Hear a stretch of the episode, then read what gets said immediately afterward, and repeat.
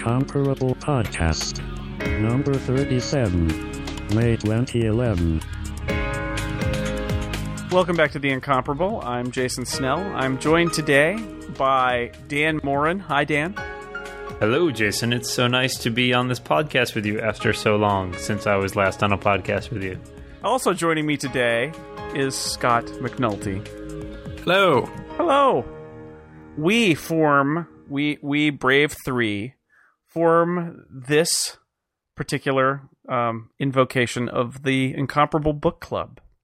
So John Scalzi is our topic today. John Scalzi, um, award-winning, I believe, science fiction writer, president of the Science Fiction Writers Association of America, I believe. I, so I hope to someday be a member of that association, working working hard at it. that would be that would be good. You need to write more science fiction, I guess. I Oh, maybe that's not the written some problem. science fiction. Oh, Yes. Well, we, you can always aspire. We can all aspire, Dan. I aspire to that too. true. That would be great. awesome. Uh, Great. He has so he's in the news. He's got a new book coming out called Fuzzy Nation. Fuzzy Nation. Fuzzy Nation. Which is a which is a recasting, I guess, of an older book.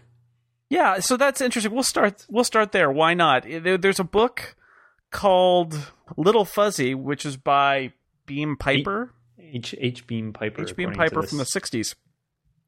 And it's a very sort of 60s book where there's a protagonist with a pipe and he's a you know, he discovers he works for a mining company and he discovers little cute aliens. You, you had me at protagonist with a pipe. He's a savvy guy.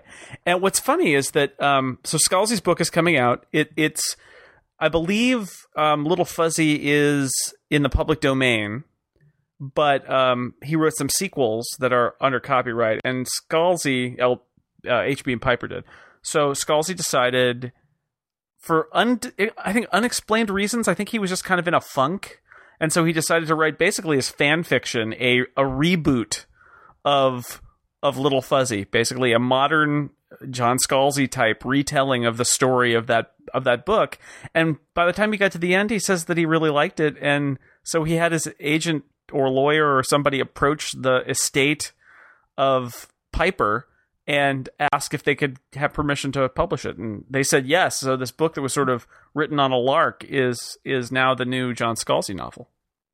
I find that kind of a fascinating idea. Just in you know, sort of broadly speaking, it's uh, there's a lot of interesting. You know, uh, I think there's there's so much function. You know, so much attention on on being original, which is which is great. Um, I think obviously it's always cool to see new stories, but at the same time, we all know, as anyone who's written anything knows, when you get down to the base of it, there are no new stories. so I think there's always it's always interesting to think about some of our favorite works. I think and and wonder, huh, how could that have gone differently? Or you know, what what if I had changed this one thing? Would it make the story really different or not? I mean, I think that's a fascinating thing to to play around with, and I think it's at the at the root of sort of what makes Scalzi kind of. I think he's kind of emblematic of a lot of you know sort of the modern genre of science fiction writers, which is a lot of it is sort of homage and pastiche in some ways uh, to to things that have gone before because so much of it is so established. That's two words with a French pronunciation that you I gave can us I, there. could- I can use this whole podcast with a French accent if you prefer. I wish I could Um, say what this podcast is over in French, but I don't even know Ce it. paquet est fini. Actually, that means that might mean this podcast is dead, but colloquially speaking. Well, yeah. But I was going to say it also reminds me of um, another writer who I'm not as big a fan of, Charles Stross, um, who I think a lot of his writing, a lot of his stories borrow or tip their hat to things that came before. He's got, for example, a series that that plays sort of broadly in the Lovecraft you know world, and so it's interesting to see them sort of a not necessarily appropriate, but but build off of these these older public domain works and create something that's new but also kind of old He took and borrowed. a book from 50 years ago and basically said, "What would a modern a modern science fiction writer do with the same story?"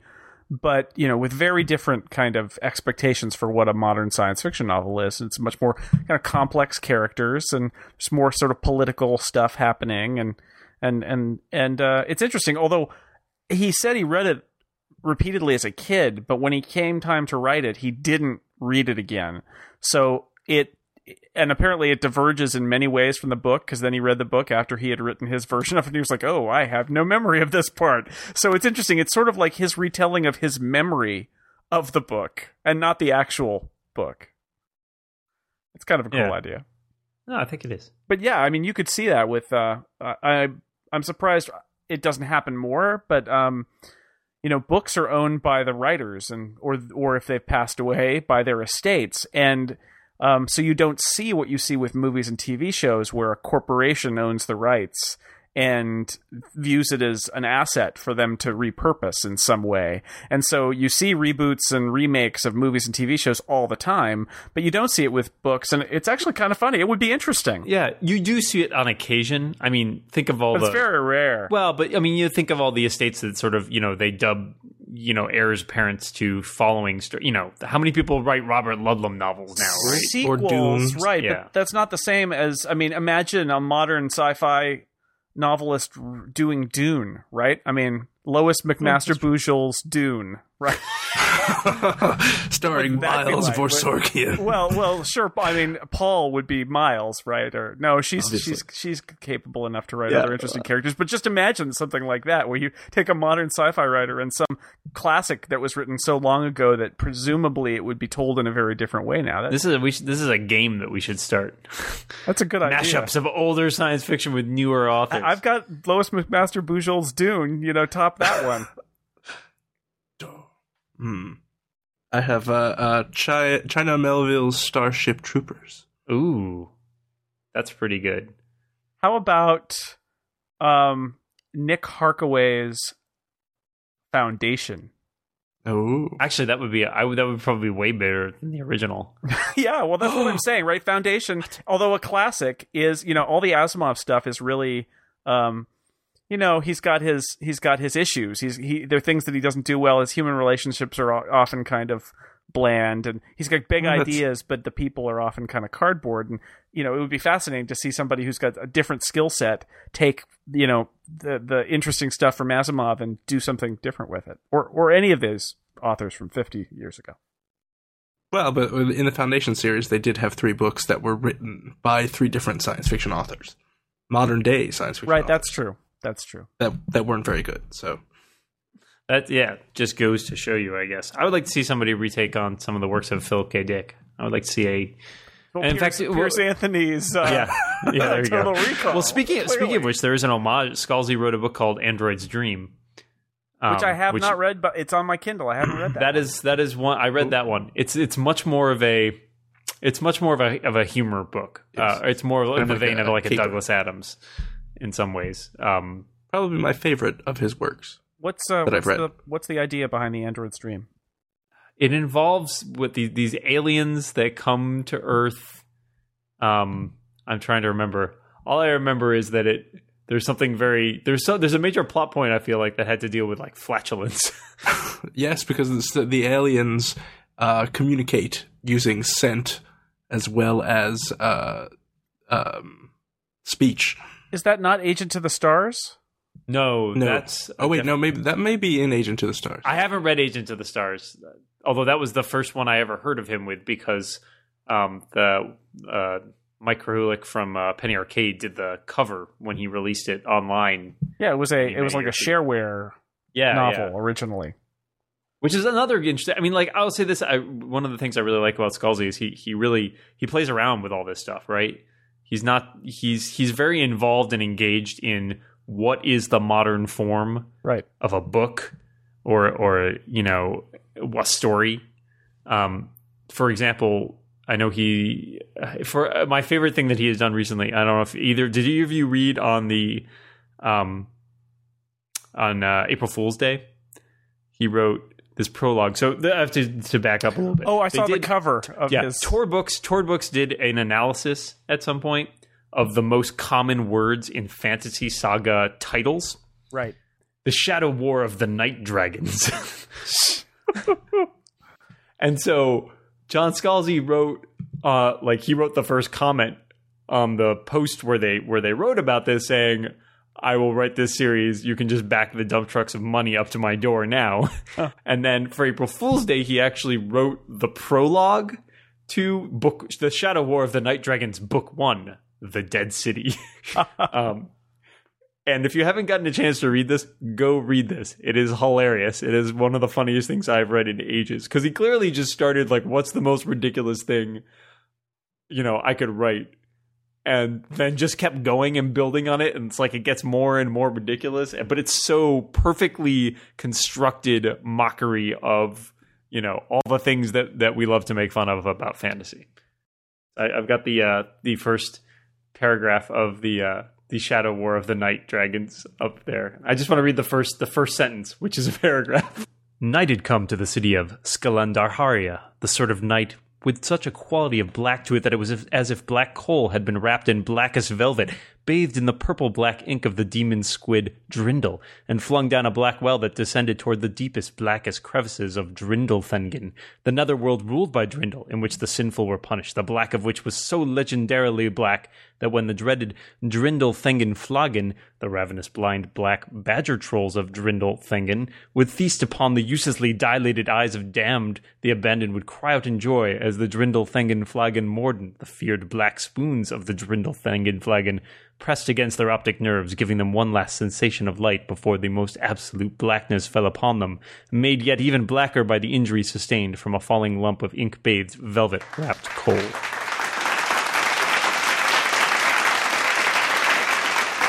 Yeah, he's uh he's he's got a great sense of humor, and you see that I think in most of his work. Not all of it, but most of it. Have you guys read the God Engines, which was a novella that he published? It was a Hilarious. it was a it was a Hugo nominee. That was not funny. It, it was not funny at all, but I did read it. It was good. I thought it was weird. It, it, it's it, it's sort of like there's a there are priests who have a spaceship and they capture demons to travel from star system to star system and and the the demons or devils or whatever they are are, are sort of tricksters and not to be trusted and yet they're sort of tor- tortured and tormented. And and uh, some I think the captain has a crisis of faith at one point and gets smacked down by God. And it's it's very strange because it's this sort of religion as the propulsion system for these spaceships and it, it turns out that they're horribly exploiting um various populations and it, it's really dark and not funny at. It was good and weird and not funny. but good. Well, it depends on your sense of humor. It's not supposed to be funny, is I guess what I'm saying. It, it shows that he doesn't always do lighthearted. That is true. It was a very, it was a much darker book than his other works. Yeah, but it was good. It was. He's got, he's got some range. So, so the thing that John Scalzi is most famous for, which I figure we'd spend most of our time talking about, we've gotten to it last, which is interesting. Um, this is his reboot of the Forever War. Oh, I said it. Caves of Steel. John Scalzi's The Caves of Steel. I would read that as well. Very easy to please.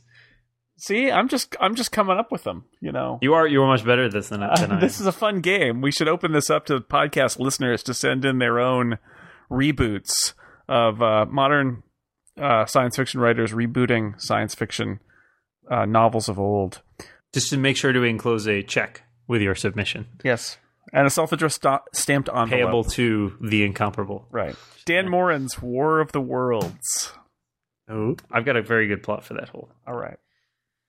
Um, but I suspect yeah, we were going to talk about something else. Yeah, so John Scalzi um, is most well known for his Old Man's War series, which is actually four books.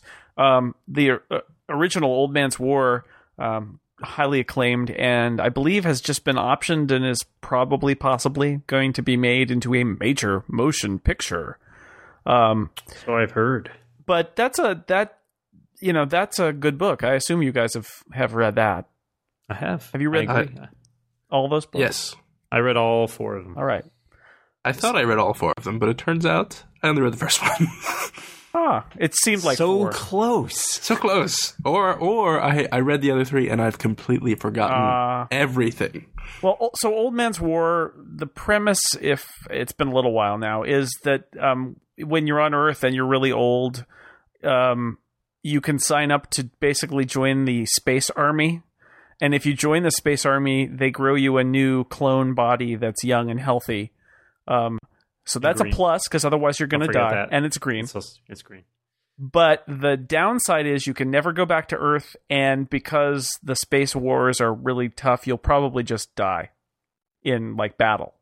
but you'll Yeah, have it has, it has know, its pros and its cons. um, but uh, you know, so that and that's how it starts. That's like the first chapter, right? Where this guy John joins Yeah, that's up. sort of the, Yeah. the premise, right? Yeah. Um, yeah, a lot of people. it's funny. It gets it gets compared a lot to um to Ender's Game, and I think that's because there Huh. are there are some there are some there are some superficial similarities. Uh, the the sort of high concept pitch that you'll you'll often hear is it's like Ender's Game but with old people. Um, and I think you know it was funny because uh, uh, one of my good friends um he had put off reading it for a long time and then he just recently started reading it. He goes, "Wow, this is this is much better." I kept putting it off because people kept comparing it to Ender's Game. He said, like you know, which I liked, but like I didn't necessarily want to read, you know. Um, and I think there there are it, that kind of does the book a disservice because um, although although I really like Ender's Game and think it's a, one of the, the most seminal books of the last science fiction books of the last like you know thirty years or so, um, they they are very different in tone, if nothing else. Well, the style is very Heinlein like, which I, you know, I look at the Wikipedia entry and people have, yes, uh, it, people are mentioning the two books that I was going to mention. It's like, which is Starship Troopers and the Forever War, and, and there is so much Heinlein that runs through, um, especially this series. It's definitely an homage to Heinlein in some ways. Yeah, no, I think that's that's definitely true. I mean, I think it's it seems lighter to me than than some of those other other books. I mean, Well, lighter than the Forever War, yeah, just a little. It's a downer. also just in terms of the narrative, in terms of the the you know the protagonist viewpoint that we see things through. Um, I don't know. I, I find it m- maybe just more accessible or something. There's something about his writing that is very is very colloquial. It's very accessible. Well, by having an Uh, old man who turns into this soldier, you get you get to tell that that um almost like Starship Troopers, you get to tell a war story with this funny viewpoint, which is uh, an old man. So he's got a whole life's worth worth of experiences, and although he's not, you know, used to being out in space and all of that, he he's not a a, wet behind the ears kid either. And it's a great, you know, and it's a great little combination where he, you know, and there are some interesting characters, and it is even though as his his um, compatriots get you know killed in these horrible firefights from time to time, it is still there's sort of a light aspect to it too. Right. Um, and there's other. I don't know. I mean, you know, they, there there's sort of this whole like uh, culture shock, sort of with the whole um, when they when they put them in the new bodies. Um, all of a sudden, you know, there is this moment of, hey, we're all young again. You know, let's take advantage of everything that Right. youth has to offer us, basically. So, th- He doesn't ignore that. They actually set it up where like there's a period of time wh- while they're traveling to wherever they're going to get slaughtered, where it's basically party on the ship because everybody's in their new bar in their new young bodies, young athletic like super soldier bodies, and they're like, "Yep, you know what to do." And then and then you know in a couple of days we'll go down on the planet and most of you will get killed. For the glory of the human race. Yeah, well, I mean, and that's where that's where the story. The I feel like that's where it gets a little more complexity, you know, along the lines of some of those other books in terms of why is this war? Be- and I think that that intensifies as the books go on. Right, Why right. is this war being fought? Who are they fighting exactly? You know, and I think there's some really interesting, like you point out the bit about them not going back to Earth, which, as I recall, was a sort of like a political move, right? Basically, because you know in theory these guys are like genetically engineered better than all the people on on on earth so it wouldn't really be uh you know they're they're kind of worried that these these super soldiers might turn on them or something eventually Well, and they they um they want to keep, as it turns out, the the politicians sort of want to keep uh, the Earth under their thumb, and and sort of, so Right. Earth is almost like a. it- It's not quite a zoo, but it's almost like that, where it's like you know when you're on Earth, you're on Earth, and once you leave Earth, you don't go back. You, it's just like a little preserve of where all the original humans live, and then there's the big wide, uh, the big wide, wide world, which I I love the widescreen aspect of it too, where there are a bunch of different alien races, and they're and then there there are sort of different human groups as well, and there's like search for territory and and they try to take planets and take them back. So there's like the politics that's going on, and there's the the um essentially the CIA kind of uh, military intelligence that's going on. Um, Right. So it's not just the um, the grunts, and in fact, uh, the character kind of works his way up and gets a, a peek inside the, the the way the war machine works. So so he's not just an infantry guy.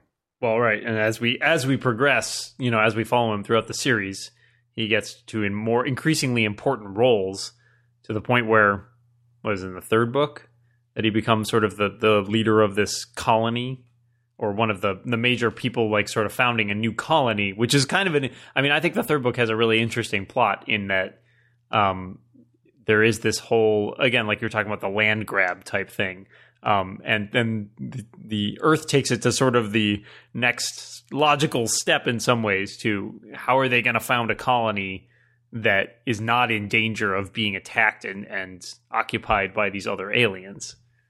And that is you know let's basically let's let's not tell anybody where they're going. Like let's let's convince them they're all going one place and then send them someplace totally else so that they can't even get home.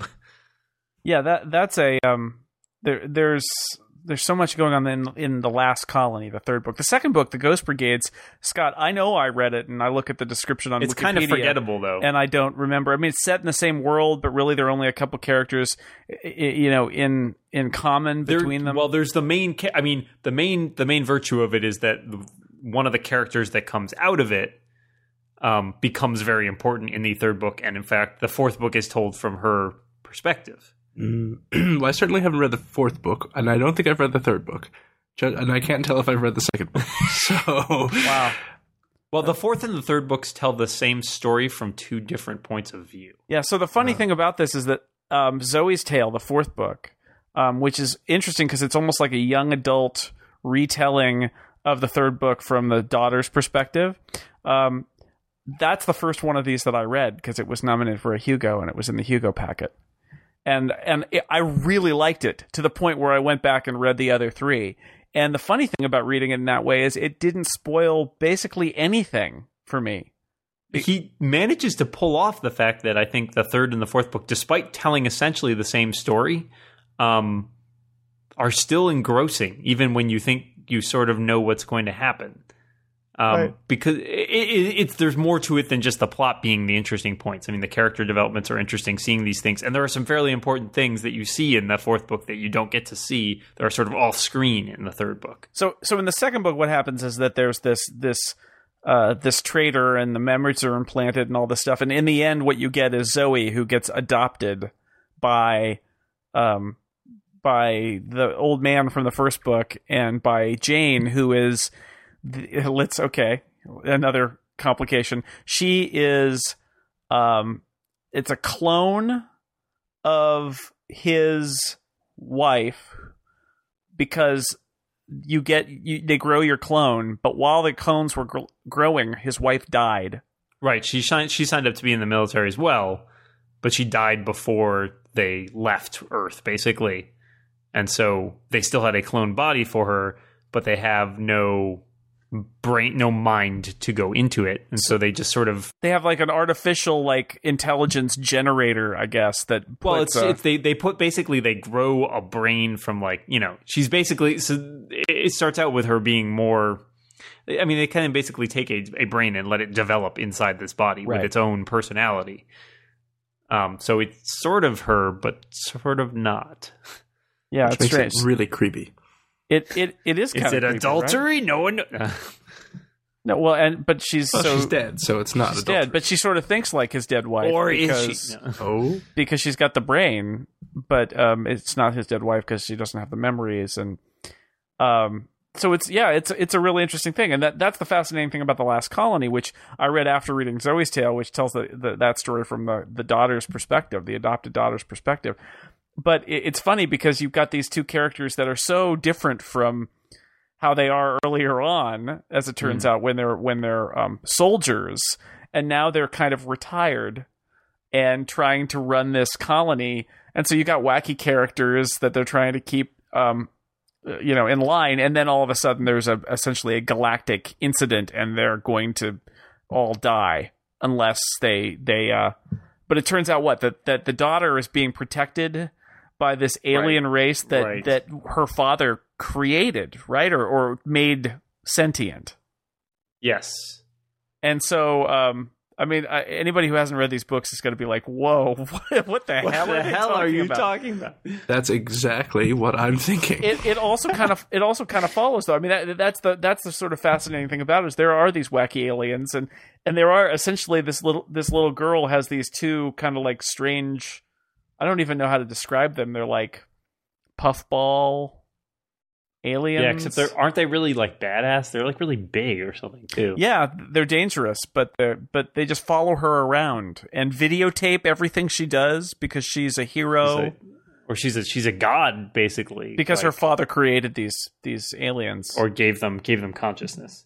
Yeah, and so so um you know she goes off in a spaceship, and that story is told in the in the fourth book. Yeah, that's a and that's a pretty major point, right? Like, so you know, you sort of see her disappear off the stage in book three, and then she shows up as almost sort of like a Deus Ex Machina Absolutely. at the end. But then that whole segment is fleshed out in the fourth book, and I think that is really interesting because it makes sense. Like, it's, it's not entirely a Deus Ex Machina; it's just that the story is told elsewhere. Meanwhile, I, I have to say that you know, without getting too down into these details, it's fun. You know, the spaceship oh, and space battles are fun. The the kind of alien diplomacy is hilarious, and I believe in is it the Last Colony or is it Zoe's Tale where there's a duel to the death between various a- uh, like a, a human Oh, yeah. and various aliens, and they do this thing where uh, diplomacy fails, and they're like, "Let's duel." and and then you have to kill a certain number of aliens and then you win and and they do and they win and it, it's just uh, it's hilarious i mean it's written seriously but at the same time it's just such a great ride it's like sure why not a duel to the death with aliens let's do that it it's very entertaining in a way that I mean I feel like so many times there people think like a book can either be entertaining or like intellectually stimulating, like make you think. And I, I feel like he does a pretty good job of meshing those two um, so that it's not totally cerebral and making you like, hmm, yes, this is this is full of very deep, deep thoughts. I must I must meditate on these deep thoughts. But I mean, you know, there's there are interesting ideas woven within a story that is engaging and kind of a page turner. Um, and that's that's a hard combination to pull off. scott you should read them Apparently, I, I have no idea why. I, I guess I was not that impressed with uh, Old Man's War, and I didn't feel I should read the rest. I know it's not in it's not in 19th century New York. Um, there's no detective. No i'm detectives. surprised though I, I you know it's it's uh, old man's war is a lot of fun um but I, it's It funny is. the other books are very different I think that my problem with Old Man's War is that I liked the Forever War so much oh yeah that um, dan have you read forever war I'm familiar with it, but I've never read it. oh how well how can you be familiar with it then haha oh, I mean, I've seen it. he's aware of its existence. It is. It was published. It was published. Well, I mean, I know people often talk about it as sort of a diametrical. Po- it, it, they put it in contrast to the like a Starship Troopers type thing. I hear it- those are sort of the two dipoles of the whole, you know, the the 60s 70s war. That's true. Um, Vietnam, Starship sort of. Troopers is like, woo, let's kill aliens. And uh, the Forever War is like, war is horrible. Why? It's a waste of time. Yeah, I, I think that was that was the reason I didn't read it. Was I'm like, yep, yep, agree, war, terrible, Oh, done, it- no, moving on. seriously, no. Forever War. Forever War is great. I I read it maybe ten years ago. Um, and one of the things about it that's amazing is that to me it feels modern. Even now, it was written in 1974, and it still feels modern because the plot. I mean, it's crazy. It's it's like there's time dilation, so they every jump they do, um, you know, hundreds of years pass or, or dozens of years pass, and and so the the the reason why they're fighting keeps changing and kind of goes on forever, and the it's uh it's amazing. It's it's it really is an amazing book. Scott, agreed? Disagreed? I, I totally agree. It's it's it's a fantastic book, and Dan, you should you should totally read it. Uh, it is it is perhaps not uplifting, but it is I think an important work, and possibly one of the most important science fiction books of ever. Yeah, Of Wow, ever. that's. I think you've sold me. I, am reading it right now. I'm not reading it right now, but I will Oh, read wow. it. I will Pay put it on my. I'll put my list of things to read. yeah, Do it. It's it's really good, and and it's not you know it's not a tract, right? It's not a yo man, war is Right. yeah. war I is, mean, is sucky, and we shouldn't fight, man. We should all love each other. It's it's um no, it- it's it's got the it's got the the action of the war, but it's also got the impact on the soldiers because of the science fictional kind of effects, the time dilation and light speed and and and so society changes and so and that's the Vietnam parallel is that they come back they, every time they come back it's to a world that they don't Right. belong in. Right. Um, And, but and then they're sent out again to fight for it, and then they come back, and again, what they fought for has changed. Yeah, it, it's it's fascinating, but on a science fictional level, it's really interesting to say, well, you know, what would happen if you got you returned home and it was 200 years later and everything was different. Um, you know, that would be a really interesting uh, thing. And the and the uh, the veterans, um, when they re-enter society, I mean, they are people out of time, and they're um, and it's very hard for them to to adapt. Like as I recall, when they return home, isn't isn't um hasn't homosexuality replaced heterosexuality as the dominant form of sexuality because they want to reduce population growth, and so Exactly. The- so they they become horribly like disaffected, and yet they're they're also encouraged to have this like, um, isn't there like surgery that that inverses your sexual orientation, and and they're feeling true. it's it's wild. I mean, it is it is really a, a mind blowing kind of book. It's it's um, but it's good. It's not definitely not preachy. So, yeah, t- I totally recommend uh, the Forever War. So it has similar themes to to the old Ma- old man's war. Uh, Yeah. and old man's war I think is a fine book in and of itself, but when you compare it to, I don't think it can p- compare to the Forever War as as a novel. No, I just- I agree. And I, I, it doesn't seem like it aspires necessarily to that I don't think it does. height. I mean, I think that's that's what you know. At least that's what I enjoy about it to a certain extent is that it is.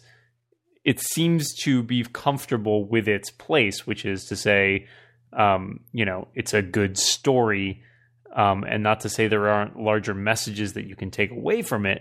But uh, again, contextually, also, it's written in a very different era from something like the Forever War, which you know clearly has all these you know t- close ties to to the experience in Vietnam. Whereas, you know, the Old Man's War, I mean, though it was written in a you know presumably a wartime environment, it's not the same war, um, and it, I don't think it, it necessarily tries to make. I mean, I, maybe it's just a book of its time in a different way. Um, Well, what I like about Old Man's War is that he doesn't flinch away from killing lots of characters. That that um yeah, despite being an entertaining an entertaining story, it's not without its darker moments and without its you know sadness and, and other emotions as well. It's just that it's it's well, there's that core group of recruits that just keep dwindling away Right. as the more It's of the- them die. I feel that a lot of it's to the purpose of telling the story and not necessarily to the purpose of telling a message. If that difference can be made, Yeah, no, it's enter- it's an entertainment more than anything else, and it is very entertaining. And I am a I am a sucker for the the widescreen, you know, different star systems and um and and in this case, alien races with strange cultures that uh, you know, and a lot of times are just a proxy for our own like sort of culture clashes that we have in you know on Earth. But uh, it's just fun to see all that mixed up and and told and sort of un- unashamedly just saying yes i'm going to write a you know different star system space opera kind of setting for this novel and and i, I love that stuff I think honestly that I enjoy reading his blog more than I do his books. oh so let's talk about that he has a he has a blog that he updates regularly what he should be writing his books. george r r Clearly. martin should show him a thing or two about no um it's called whatever do you uh, i i read it occasionally do you guys read it regularly I read it when it's often when it's linked to. I, I've read a few things he's written on there, but I don't follow it regularly. I, I have subscribed to it, so I read whenever he posts something. And I He's- enjoy it. he's a good. I mean, he, he is a good writer, and he, um, and he re- he blogs regularly, which I, I imagine is quite hard for somebody who's supposed to be actually, you know, Well, and writing. he's been it's a long running blog, right? I think it predates his his published fiction. It, it- In fact, I think that's how many he became a published author because he wrote whatever the Agent to the Stars, and then he posted it on his blog, and the rest, as they say, is a cliche. It's the a, s- internet. it's a series of novels. Exactly. Uh, anything more to say about John Scalzi? Anything you want to bring up? I mean, I wrote I wrote him I wrote him a letter once. Ooh, did he oh, respond? is there a Actually, picture of say- you with him like there is with There George is R. R. no Martin? picture of me. In fact, he didn't write back to me. I was a little sad. That bastard. Um, I'm not judging him. He's a busy man. Uh, he wrote a very interesting blog post. Um, one of the one of the ones I did read about um, addressing sort of the idea of why so many of the new quote unquote writers in science fiction were um, you know people in their 30s as opposed to sort of young talent in their 20s. Um, and I think most of it was talking about like, look, because when you're in your 20s, unless you're you know one of those people who's like a genius or whatever, you're writing a lot of crap and sort of learning and getting that out of your system. And so you see these first quote unquote novels from new writers in when they're in their 30s because they've you know been working on this stuff all along and have finally produced something that's worth actually publishing. Um, and I thought it was a very good piece. It was it made a lot of sense. I mean, it also echoes, you know, my own experience, which is I wrote a lot of crappy novels in my twenties, um, and now that I feel like I've hit my thirties, I'm I'm still writing crappy novels, but they're getting less crappy.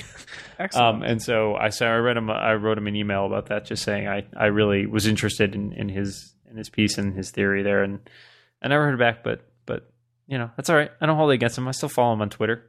Oh, I don't follow him on Twitter. But I think that his blog is very interesting to someone who is interested in writing and the business of writing and public and, and publishing because that's he writes a lot about that and his thoughts about you know ebooks and self-publishing and all that kind of stuff and that's stuff that I'm very interested in. So I He think did a great one. I don't know if you saw Scott the a couple weeks ago. He did one about where his income comes from. yes. That was really interesting. He has this whole pie, he has all these pie charts showing like here's this is the percentage of my income that came from you know royalties from the novels, selling the options for the movie. You know, I was a, he was a consultant on Stargate Universe. You know, like and he shows he's got it all divided up in his little pie. It's like so. My point being, you know, if you're a writer, you need to diversify because some of these streams could just go away. Um, and you don't know, you know, when that's going to happen. And if you want to, you know, make a living, you need to be able to make sure that even if that chunk of your revenue drops off, you're still making enough money from other projects that you can still, uh, you know, get by. Um, which was, I mean, which is totally true. And I think it's it's a really interesting to see someone who is a successful, very well, you know, well known, uh, popular author talking about you know these it's not just write a write a book and then you make a gazillion dollars and you're set for life so where does he make his money? um, i think a lot of it, a decent chunk of it in terms of like the recurring revenue comes from things like royalties um, but like you said for example like i think it was something like the last year his biggest chunk came from this movie option for old man's war um, and he said well yeah that's great you know i made a lot of money from it last year but that's not something that's going to get repeated year after year. So I can't necessarily count on that next year. So I have to make sure that I'm still doing other things. So he's, he writes a column for uh, he writes like a column for a film site. I think he used to. write It's AMC. It might be AMC. Filmcritic.com, right? Yeah, so I think he's bounced around in a couple places. He did that consulting gig for Stargate Universe, which then got canceled. Um, he's got. He says he's a. I think he has a consulting gig for some other company that he won't talk about. I mean, like a bunch of different like little projects all on the side. But I think the bulk of it still comes from from his books now. I see but- it here: sixty-three percent from books, twenty-three percent from uh, from film option. So Right. that's his Old Man's War film option. Six percent from consulting on Stargate Universe, and four four point seven percent from his web column. Nice. Yeah, so I mean, like I, you know, and as Scott says, like that's really interesting for the business of someone who, you know, people working as writers are interested in working as a professional writer. Um, it's really illuminating to see. Yeah, it's not not necessarily as simple or straightforward as you might think. That's true because my books are not making me even like 3%, so I'm doing something horribly wrong. Hey, me neither. Mine are making zero percent. Ah, but mine have been published at. Oh, That- take that. Oh, Of course, they're not Why my fiction, so it doesn't matter. reality. Nobody cares about my books. That's really what happened. I hear lots of people care about WordPress. It's very depressing. My wife is writing a cookbook, which is exciting for her and and for me, you know. But and so when any, any anyone ever hears that, they're all very excited, and then I'm like, you know, I've written like four, five books, and nobody cares.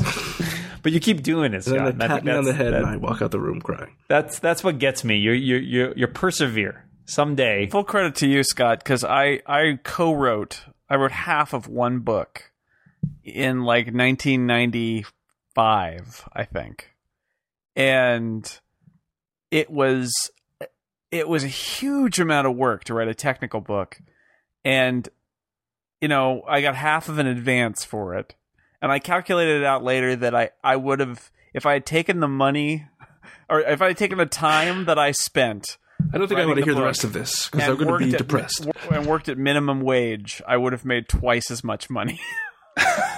Just at I remember. I remember you telling me you, Oh. you sent around an email once of in our, in our in our day job saying, "Oh yeah, these people are looking for somebody to work, you know, help write this On this book. technical edition of this book."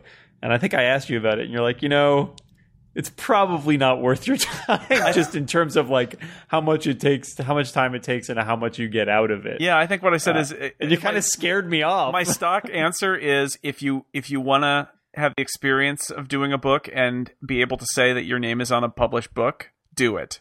If you're I do, doing but it, I, not not on that book. if you're doing it for the money, don't do it. Oh it. yeah, good lord, don't do it for the money. No. you notice I haven't given up my day job to write novels yet. Thank goodness for that. That's why I write those uh, letters to publishers saying Dan Moren Don't is a terrible, this terrible writer. Don't publish. No, that would be great. If I if I ever get something published, Dan, the first thing I'm going to do is tell my agent, "Hey, I know a guy who has some books you should look at." Uh, We got we gotta we gotta make this happen. his name is Scott McNulty. No, ah, that's backfired. Ah, see what he did there? Well, I served that It's a up. novelization of WordPress. It's great. You got to read it. Home run. Yes. Uh, Hey, so um, hey, what are you reading? I thought I would ask the musical question. What are you reading? Are you guys reading anything interesting? Since this is book club, have you stopped reading? I am I am rereading um, a classic book just because I happened I bought it on uh, on my on the Kindle app for my iPad because I found a copy of it for like a dollar, uh, and I was so excited. Um, I, it's the second book in a uh, mystery series written in the 1930s. Sorry, Oh, Scott, a little late. late. and it's set it's set in, it's set in the, um, in in England. Um, Dorothy Sayers, who is a great classic mystery writer, um, who writes about a detective named Lord Peter Wimsey. One of the uh, one of the inspirations actually for Miles Vorkosigan, but a book that I read or a series that I read growing up because my mother is a huge mystery fan. Like that's her. She only reads mysteries. Well, not only, but she mostly reads mysteries. Um, and so I grew up reading a lot of the classic, you know, Agatha Christie, Arthur Conan Doyle, Dorothy Sayers, etc. And so I'm rereading a couple of the books because it's been many years since I have read them, and I'm finding them delightfully entertaining. But part of that's just sort of uh, in a holding pattern because I, there are several books coming out that I'm looking forward to reading, including among them Fuzzy Nation. I don't think I'll be. Nation. Oh, I don't think I'll be reading Fuzzy Nation. I have no interest in Fuzzy Nation. but it's got a protagonist with a pipe who finds fuzzy aliens. Oh, I'm I'm sold. Hmm, maybe not. What are you reading, Scott? Uh, I am reading currently uh, the River River of Gods by Ian McDonald, who is uh, his most recent book. Uh, what is it? Dervish House was is nominated for uh, Hugo or something, Yes, yes. which is very good, by the way. If you haven't read it, at least 200 pages in, it's good. It could go all horribly wrong. And speaking of Miles Vorse, however the heck For you say go his name, for Kozigan. Vorkosigan. there you go. I finished all of those. So Ah, I Yay. just I finished Cryoburn, the last Oh, in the series so far. Uh, last night, in fact, I Ah, finished I it. finished tell it. me that is not That that's was a my- heartbreak a heartbreaking ending. So, though. so you know it's coming, but it's still you- kind of you, wrenching. You do know it's coming, and I mean, I knew, and I knew what the line was going to be, right? Well, because they refer to it early, he he refers to it in an earlier book. He Yes, says someday book. some poor guy is going to come up to me and say, Count for "Time Kozigan. for Kozigan." Mhm. But it's still a. It brought a. I, I teared up a little bit Oh, while yeah. reading that, just because I, you know, and and then, then the little epilogues after that as well. I mean, I thought, and I, I I think it's very interesting to see. I want. I really want to see where where this this new chapter of his life leads him. But we'll have to wait a little while for that. Oh, I think that hijinks will ensue. Uh, it's probably. So she wrote like a whole fantasy series in between the Yeah, last. I read. I read all of it. Yeah, it's okay. so- I wouldn't be I wouldn't be at the top of my list, but yeah, it's just funny that so she she really seems. I mean, she was really cranking on the Vorkosigan stuff in the '90s, and and then stepped away after diplomatic immunity. I mean, she didn't write another book for eight years. yeah, diplomatic immunity came out when I was first reading my way through the series, which was in college. It came out what 2003, um, and yeah, I just finished. Like I sort of caught up as that came out, um, and then I had to wait many many years for the next one to come out. Yeah, and now and now that's the. So I don't know if she's just lost some enthusiasm for it or what. But I think she, you know, and I've heard her talk about it, and I think part of it is, you know, Miles is getting older. He's, you know, he's a character who ages realistically, and um, I think part of it is she's told a lot of the stories that she wanted to tell. Um, and she just, you know, she has no need to feel compelled to write stories at the moment unless she comes up with something she really wants to write about. I do know that she needs when I, well, yeah, but she writes plenty other stuff. She wrote a four book, you know, sort of fantasy series. She wrote a whole nother separate fantasy series. Um, and I know that the uh, when I saw her speak last fall, she previewed the first chapter of a book that she's writing about Ivan, um, the uh, Miles's cousin. yeah, which So is great. I- yeah, which and I think she, you know she she's just like, oh, I've got a story I want to tell that you know in which Ivan would be the protagonist, and I think that's great. I would lo- I'm looking forward to reading that. I'm hoping that she finishes it and it gets published because it sounded it was very entertaining the bit that I heard. Um, so yeah, I mean, I guess that's just kind of the way it goes. I will say, incidentally, another book that I'm looking forward to, a former uh, book club topic, China Miéville has another book coming out called Embassytown, which, as I understand it, is sort of his take on the space opera. So that I am extremely interested in reading as well. I think that comes out in a couple weeks. And you can you can read the first fifty pages on Tor's website, I think. Huh. Whoever's There you publisher go. is. So lots of stuff coming out soon that, that we could talk about. Wow, there is a lot of stuff coming out soon. It's no George R. R. Martin with his sixteen hundred page. That did, is that what I read today? That it's going to be like sixteen hundred pages. It sounds long like it's going to be very, very long. That is what some random person on Twitter told us. It's it's like uh, they wouldn't lie to us, Scott. now They're people understand why it took him so long. Is that it's actually as long as five books. And part of me wants to say, well, yeah, that's because he didn't stop at one point and then say, you know what? That's a pretty good ending. Maybe I can get the next one out in like three years. It's true. That's the nice thing. Actually, I liked that about reading Cryoburn is if she never writes another Miles book, I'll be sad.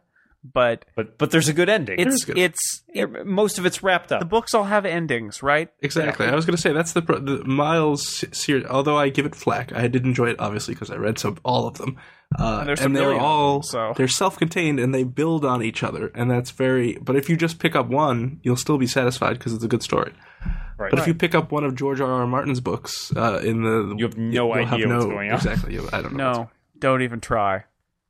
that's the challenge of writing series i feel like it's is you know how do you make I, I mean i like that sort of that plot of you know the idea of being like this is the continuing adventures of so and so um and so you can read an adventure and still sort of have an idea what's going on. If you've read other adventures of these characters you will know more you will get a little more out of it but you, you won't be entirely lost if you have never read anything else whereas these long sort of sagas that that jump from you know that are thousands and thousands of pages long if you haven't read all the way from the beginning you're you're kind of a kind of up a creek I will give George R. R. Martin credit though; he does not fall for the the trap of trying to recap everything that's happened previously. He just goes right into it.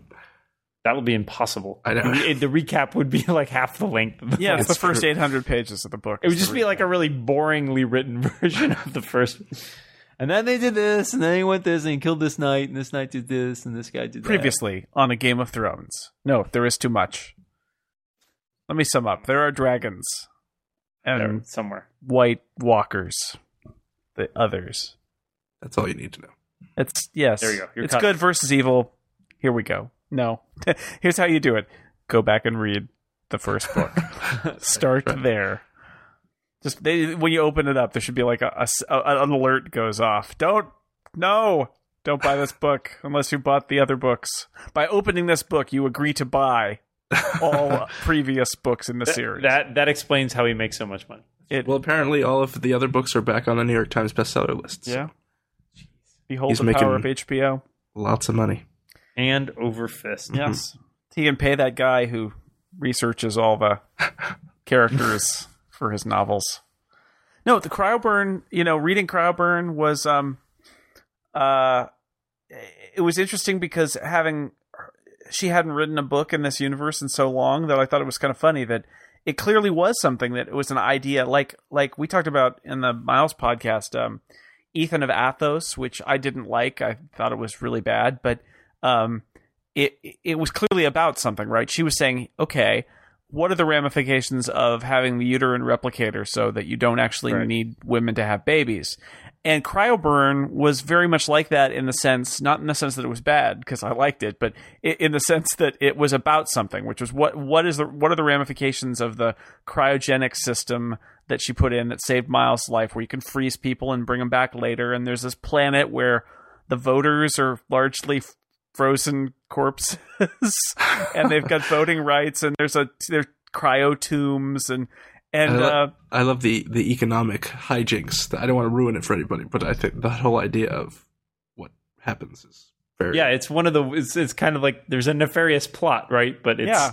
it's fascinating in the way that it's executed. Yeah. And in the end, you know, it all hangs on the coincidence that this kid finds Miles when he's stumbling around in the street. And the kid happens to be the mother or the, the son of the his mother is like the key pivotal figure in this conspiracy. So there's some there's some you know I, I was sitting there thinking, really? Boy, that was lucky that that kid found Well, Miles. You know, Miles attracts these things. But that's just trouble. you're allowed, trouble you're allowed finds him. one. You're allowed a coincidence, right? Yeah, but after that, I mean, it's there's like a whole like cryogenic lab that's set up in an abandoned building, and I mean, it's wacky. It's but it was it was a lot of fun, and and you could tell that she enjoyed having. it's well done, and those we got to you know, yeah, and you get to see some of the other characters pop in. Mark pops in for a little while. yeah, Um, yeah, there's some you know. I love the character, the character who I thought I would really dislike, the guy who's the uh, the ambassador. Oh, he turns out to Um, be a very good Character. Yeah, he turns out to Or be pretty Lincoln, pretty right? cool, actually. Yeah. Yeah. Although I did that the the little ending where um he falls in love with the what's her name. I I, I saw that coming. Yes. Yes. Well, it was a little, it was a little was convenient, telegraphed. but still, I, I like that he ended up. You know, you think he's going to be one of those bureaucratic guys who Miles so often encounters, who's just going to be a pain in the ass. It gets And he actually- steamrollered. it's Right. it's He actually they, turns out to be kind of a useful, sympathetic character. Right. Now you expect him to be the obstructionist bureaucrat, the or as they say in The Simpsons, it means he gets results. You stupid chief. Right. You expect him to be that guy, right? It's like he stops the cop from who's like the cop Yeah. on the edge who doesn't do rogue. things by You're the a loose book. cannon. That's right. Um, Hand in your badge and gun. on my desk. But and then you get you get some nice time with uh you get some nice time with Roic, who I who I've grown to really really like. right. as the series has gone on, and um, a couple nice new. I mean, I enjoyed, especially because she ta takes the time to tell the story from um, what's his name, the kid's point of view. Um, Jin. is it Jin? Yeah, yeah. I, you get you get an interesting, totally different perspective, right? On Miles, this- especially. yeah, exactly, exactly. Who's this Um, strange little fellow? He's, so he's that- like that a was child, kind of a nice but he is not a child. Yeah. There's a nice little digression there. I, I have to he's say he's an that insurance auditor. I, Yeah. I liked it a, a lot better than I liked Diplomatic Immunity, which is one of my least favorite books in the series, actually. Is that the one with the wacky shenanigans with the butterbugs and? Uh... No, no, that's No. that's Civil Campaign. I love Civil Oh, Campaign. okay. It's great. What's what's diplomatic immunity? Diplomatic Immunity is the one before it, where it's the they're on the space station and there's The Quaddies, is that the it was an attempt to do like sort of a murder mystery, but it also it, it just didn't. It was so divorced from everything that was kind of interesting. There were so few characters. I felt like that the so few of the familiar characters in it in some ways that it felt really like alien. oh, and they end up Um, in they, there's a showdown in the spaceship where, yeah, yeah, It was not my favorite. I mean, it has its moments. it's no it Ethan of one my last Athos. favorite. Yeah, well, I mean, that was uh, that's even only loosely even a mile. Yeah, I know. It's not I, I enjoyed Ethan of Athos. I thought it was very interesting. all right. Showdown, go fight to the death. That's You two, fine. Go. That's my only argument. All right, take that. No, you didn't, Scott. Ha ha. Oh, You hated it. Snell wins again. Ha ha. You should you should tell us what you've been reading, Jason. Yes. Well, I finished Cryoburn, which Let's- uh, again, Let's talk I, about that. I, I we we mentioned that earlier, I believe, if I recall correctly. And I am reading a book called The Hidden Reality. where is it? Um, it is Closet. all around us. Check the closet. Check the closet. It's by Brian Greene, who is a Ah, physicist, and it's one Elegant of the Universe. science books that I I like. And he wrote the Elegant Universe, which is um, has confused people who want to know about string theory in much the same way that um, Stephen Hawking's book, A Brief History of Time, confused people who wanted to know about relativity. Um, I, I liked, I loved that book actually, and and this is his third, I think, of these popular science books, and it's about parallel universes and how they could actually be scientifically plausible.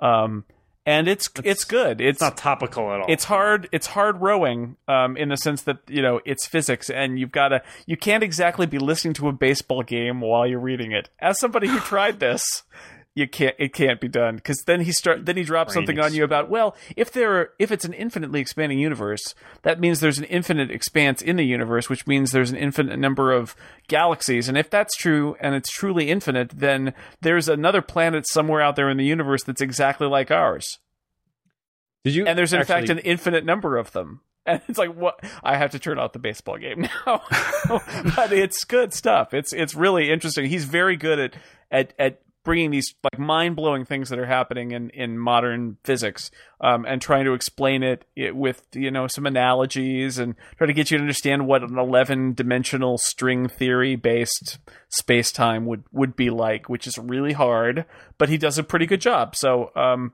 I, I recommend the Brian Greene, you know, his series start with the Elegant Universe, which is uh, excellent about string theory. Have you have you read the uh, the Pluto Files by Neil deGrasse Tyson? I haven't, although I, I, I should because I read. I think I said on an earlier podcast I read um, Mike Brown's book "How I Killed Pluto and Why It Had It Coming," which is a lot of fun about being a working astronomer and finding these deep solar system objects. But I haven't read the Pluto Files. It's it's a, a, lot, a lot of fun because he gets uh, so Neil deGrasse Tyson runs the, uh, the Hayden what is it? Planetarium Hayden Planetarium exactly. So in New York and City. they they changed their their representation of the solar system and took Yes, Pluto out and grouped it with other other things because they grouped the planets in the ways that they were grouped with celestial objects. Uh, and so and then that kind of started this whole thing about him killing Pluto and the Yes, book he was just the original Pluto killer. he was, and he, Before he recounts that he's getting like letters uh, from four year olds written in crayon uh, accusing love him Pluto. of exactly why did you, did you dear do Doctor Tyson, Neil deGrasse Tyson, why did you kill Pluto? I am very sad. Some sad face, tears. exactly. Yeah, no, and he's a funny guy. I actually follow him on Twitter, and he is he is a very smart and funny guy. Um, and I've been to the Hayden Planetarium, and I saw the diorama, and and afterward, I thought, you know, I think that I think that's the place where they killed Pluto. It's is there a little? there. Is there a little chalk outline? Exactly, a little a little Pluto circle at the on the floor. Well, I did read uh, the Risen Empire. Has anyone heard of this by Scott Westerfeld, who is now I thought you mentioned it on the on the Twitter. Uh, yes, I, I I enjoyed it. He, he Scott Westerfeld is probably best known for his young adult fiction now. So he wrote Leviathan and Behemoth and some other books uh, that kids like to read. Uh, and adults, I'm sure. But uh, the the Risen Empire is his. He explains on his website that he wanted to write the space opera that he wanted to read when he was a 14 year old. So he Ah. wrote the Risen Empire, which is a fascinating book about this empire called the Risen Empire, who they figure out how to cheat death by creating this symbiote that will gives you eternal life. But the problem is you have to be dead before it can be implanted into you. So it kind of resurrects you. Uh, and then there are other races that have solved the problem of, of immortality in different ways. And so it's an interesting book. But you should read it. There are two books that were actually written as one book. So if you decide you want to read The Risen Empire, make sure you get the sequel because it is, in fact, one book. And the first Ah. book ends very abruptly. Ah, that seems to be a trend fun. now. If you know it going in, it's not a problem, right? It's if you don't know Yeah. it going in. yeah. what? That's dangerous. no resolution. That happened to resolution. me. That happened to me with uh, the Connie Wills. Oh, the Connie book Wills, yeah. Blackout. I'm like, man, they're man, she's running short on pages. They're not going to get out. okay, I guess that just stops right there. And, Yeah. and this this basically this book stops like in the middle of the climactic battle, and it's it just stops. Sure. That is awkward. Not good. Rage. Rage. All right. I like talking about books. I, I wish I read more books. It's hard to find time to read so many good books that are out there that I hear about on the podcast. And some mediocre ones. I don't have any time to reread things, Dan. Ooh. I am. Yeah, I don't know. I, I. It's hard to get me into certain new books. I'm. I'm very. No, I. I mean, I like if there's an author that I that I follow and like and they come up with a new book, I almost always read it. But I'm very skittish sometimes about about reading new unproven Mm. authors. Unproven to you or unproven in general? Just to me, I'm. A, I am a very. I'm very. Uh, Self-centered. critic. Oh. Yeah, self-centered, okay. self-centered, um, self-interested, egotistical, arrogant. Yep. that kind of stuff. Yep. So That's yeah, Dan. that's me. All right. Well, um, thank you for joining me and talking about books. It's so nice to feel as if um, I am surrounded by people who are literate. My friend got a fortune in his fortune cookie the other night that said, "You are not illiterate." Wow. High praise. That was quite a quite a backhanded compliment. In bed. Ha ha. Ah, Wow. comedy gold. That is why Scott McNulty is here. Also because he reads lots of books. It's true. All right. Well, um, thanks to everybody for joining us on the podcast tonight. Um, thanks to my uh, compatriots. Uh, although we aren't green skinned alien fighting compatriots, we are still Thank God for that. compatriots. Uh, Dan Moren, thank you. Oh, thank you as always. And Scott McNulty, thank you as always. Oh, it's a pleasure as always. Uh, until next time, this is Jason Snell for The Incomparable, signing off.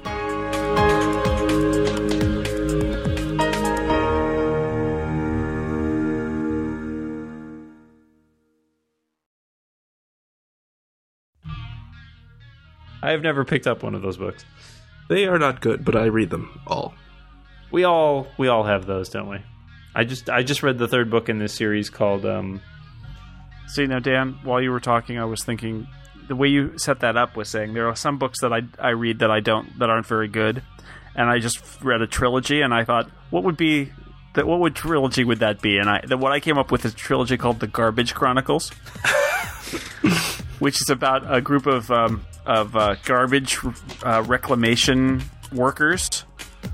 Um, and I imagine the first book is probably called something like um, like uh, Johnny Refuse and the aluminum cans. I was Um, thinking I was thinking one man's trash.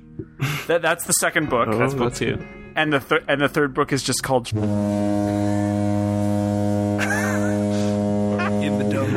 down in the dumpsters. yeah. It Now, gets we- dark. now we have to dump. now we have to write this, Jason. See what you've done. well, when we uh, when we kick off when we kick off the incomparable press, Yes. we have The, our the Garbage Chronicles. the garbage chronicles. book one.